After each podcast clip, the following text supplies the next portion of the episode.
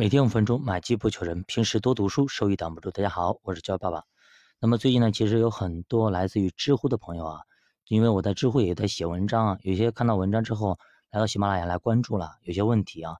那么其实现在很多很多的人呢，因为市面上都在学播音啊，因为现在就是怎么说呢，这种风气比较旺盛啊，就相当于有一点，相当于前几年的那个什么考个消防工程师吧。考个消防工程师怎么着？就是不用上班，挂个证，一个月拿个七八千、一万块钱这样子个情况。那么后来呢，慢慢的变成心理学，呃，嗯，心理学证。然后后来现在最近好像什么证券资格证等等啊，就感觉拿了这个证之后就放那里，天天钱就来了。那么播音也一样，很多人说啊，你该学个播音嘛，每天就是抽空了一点点时间，下班的时间别人在打游戏，你再录个音。然后呢，源源不断现金流就会来了，每天一个月赚个几千块钱，对吧？上万块钱都很轻松。那么副业、斜杠青年等等等等啊，对吧？尤其是斜杠青年，前些年可能很火，现在不火了，对吧？那其实呢，任何的行业它都有任，它都有自己的一个规则和套路在的，并不是说你外行来了就可以的。我刚刚不是有篇文上篇文章，我涵涵说过吧？就这种力量曾经他就对这种力量一无所知啊，就你外行对于。专业的那种无知啊，真的力量的无知，就你你业余的就是业余的，跟专业的是不一样的。像以前韩寒觉得他们那个踢足球很牛逼是吧？他们什么接一条街的扛把子，结果被人家小学生踢个剃光头，还三十比零啊，好像踢到。后来下半场人家不要踢了，教练不让踢了，说还这孩子不行，不能踢了，再踢的话下去他们就膨胀了。那么小小年纪把人家大哥哥踢成这样子，对吧？那么他一样打台球也非常厉害，也很牛逼，但是呢，跟九九天后一比，好了。觉得自自己觉得还能够进两个球，发现呢怎么着，连球都摸不到，人家一干到底，一干到底，整个晚上都在开球。所以呢，任何一个行业你都要去坚持去做，在那种心流状态下去奋斗一万个小时。哎，你如果你这个愿意去做，愿意去坚持，为这个生意东西去奋斗个十年、二十年、三十年，甚至奋斗终生，那 OK，这件事情是可以做的。如果你只是想，哎，我奋斗个几个月，我一个月就想赚一万块钱，怎么怎么样的，或者或者现金流、自由现金流等等等等，哪有那么好的事情？而且现在的各类的培训班啊，等等等等，不仅赚孩子的钱，还是赚一些大人的钱，尤其是宝妈等等。三幺五不曝光了很多很多吗？那么其中有个逻辑是这样子的：如果这个东西是零门槛的，就不管是高中生、初中等等啊，零门零门槛的，而且资金门槛也很低，但是呢，它是回报率非常高。如果这个东西它会存在的话，那基本上是不合理的。为什么？如果这个东西这么低的门槛，收入回报又那么高？怎么可能轮到你呢？你想想看，再打个比方，比方说你身边有个朋友或者有个哥们儿，他说了，哎呀，你这个这个我们有个好项目，五万块钱投进去，哎，马上那么一年就可以翻倍，哎，就可以翻本，两年就可以翻倍，等等啊，你投进去五万，第一年年底就可以翻五万，第二年继续返五万，等等等等，你想划得过呀？这样赚钱好赚呀？我告诉你，基本上百分之百就是个骗子。你想想看就好了。如果这么好的一个项目，他凭什么找你呀？他自己家里没有亲戚吗？没有七大姑八大姨吗？自己就不可以去投吗？对吧？还轮到找你吗？所以很多事情我们想做，前期工作一定要做足了，哎，要深刻的去做，做好了充分的前期工作之后，再去做一步一步的来，然后把规划等等全部弄好。再可以，其实啊，做投资跟做其他东西是一模一样的，不仅是做事情做好选择赛道等等，包括我们做投资一样的，前期我们要把我们的资金规划好，这些钱多久不用，哎，我能够存存入多大的损失，我要投多久，我要赚多少钱再走，等等等等，遇到什么情况我会撤，我遇到什什么情况我会怎么样去反应去应对等等，都要做在前面，不要发生了之后再去选择。有很多很多的人啊，啊，听说什么课这么好，这么播音这么好，等等，就赶紧去报课，赶紧去买设备，对吧？一套设备下来万把块钱，那些不好的话，最起码要四五千，对不对？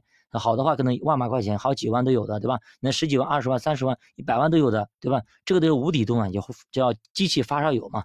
播音的东西是好耗钱的。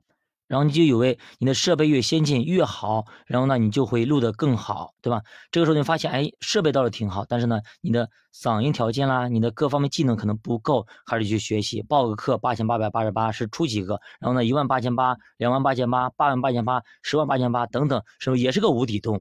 然后呢，你把你的东西也学好了，设备也买好了，突然发现，哎，好像是你没有什么的资源等等，看东西，好嘞，你开始去就各种的社群啊，各种的工会啊，等等等等，弄了一堆东西，最后发现你砸进去可能是很多钱了，到最后呢，可能赚钱就微乎其微。所以说我说的这些东西可能是一个比较坏的一个呃结果吧，但是呢，你一定要做好最坏的打算，这样的话你才能。才能够在最坏的事情出现的时候，你不至于说乱了阵脚，也不至于说半途而废。那以前不有句话叫“做最坏的打算，做最充足的准备”。我们永远要把最坏的现象或者结果想到了，然后再去充分的去应对。如果没有出现更好，如果出现了，也不至于说惊慌失措。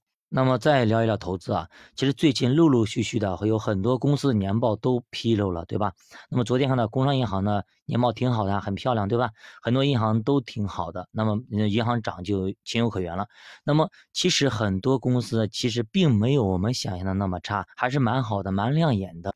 只不过现在大环境让大家都迷失了双眼，都嗯看不到那个毛了。我那天不讲吗？那个毛在哪里？我们不知道了，就很尴尬。那打比方，超市里的红牛是五块钱一瓶，对吧？这个时候你给人家两毛钱一瓶，对不对？你就是这样砍，就已经没有那个价值标准了，大家都乱给价。那是否就意味着他们的财报好，我们马上就可以买了呢？其实现在我们说过，天时地利人和，这个天时要真的来临啊，需要很多的因素来促成的，不是一时而半会儿的一个政策就可以拉起来的。所以呢，可以要求慢慢去等啊。我们给的给大家一些指标啊，包括底部啊、缩量等等的一些东西，优越不创新低等等等等。也就是说，这个整个市场开始有些企稳了，大家信心慢慢回来了。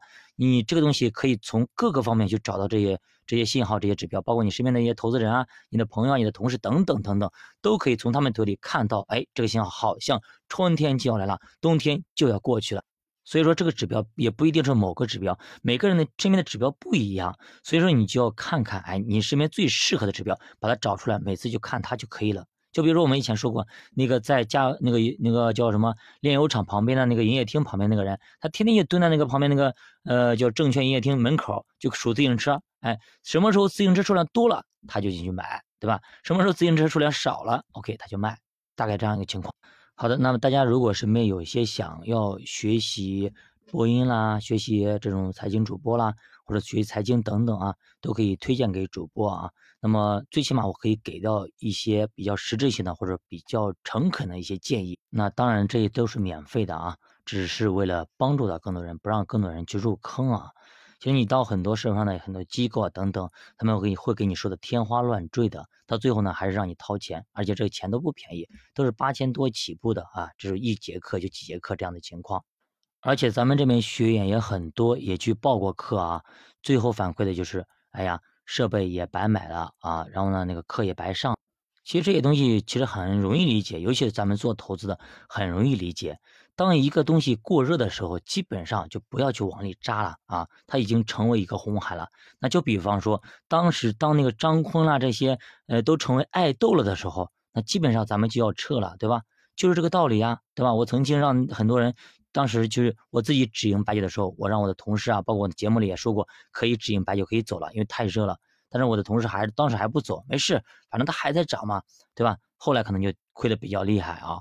那么。也在群里的很多小伙伴可能曾经止盈的时候，心里可是可能有点怪主播，说你看你让我们止盈白酒那么早，对不对？那么可能后面还在涨，不亏了很多吗？但是次年之后白酒疯狂下跌之后，他才出来发言说啊，谢谢你，感谢你，真的是那个时候让你让我那么止盈了，对吧？那这个时候他可能看到哦，好像对了，对吧？但是当止盈的时候，确实他心里我估计啊。会有痛苦哎，为什么让我止盈呢？不涨挺好吗？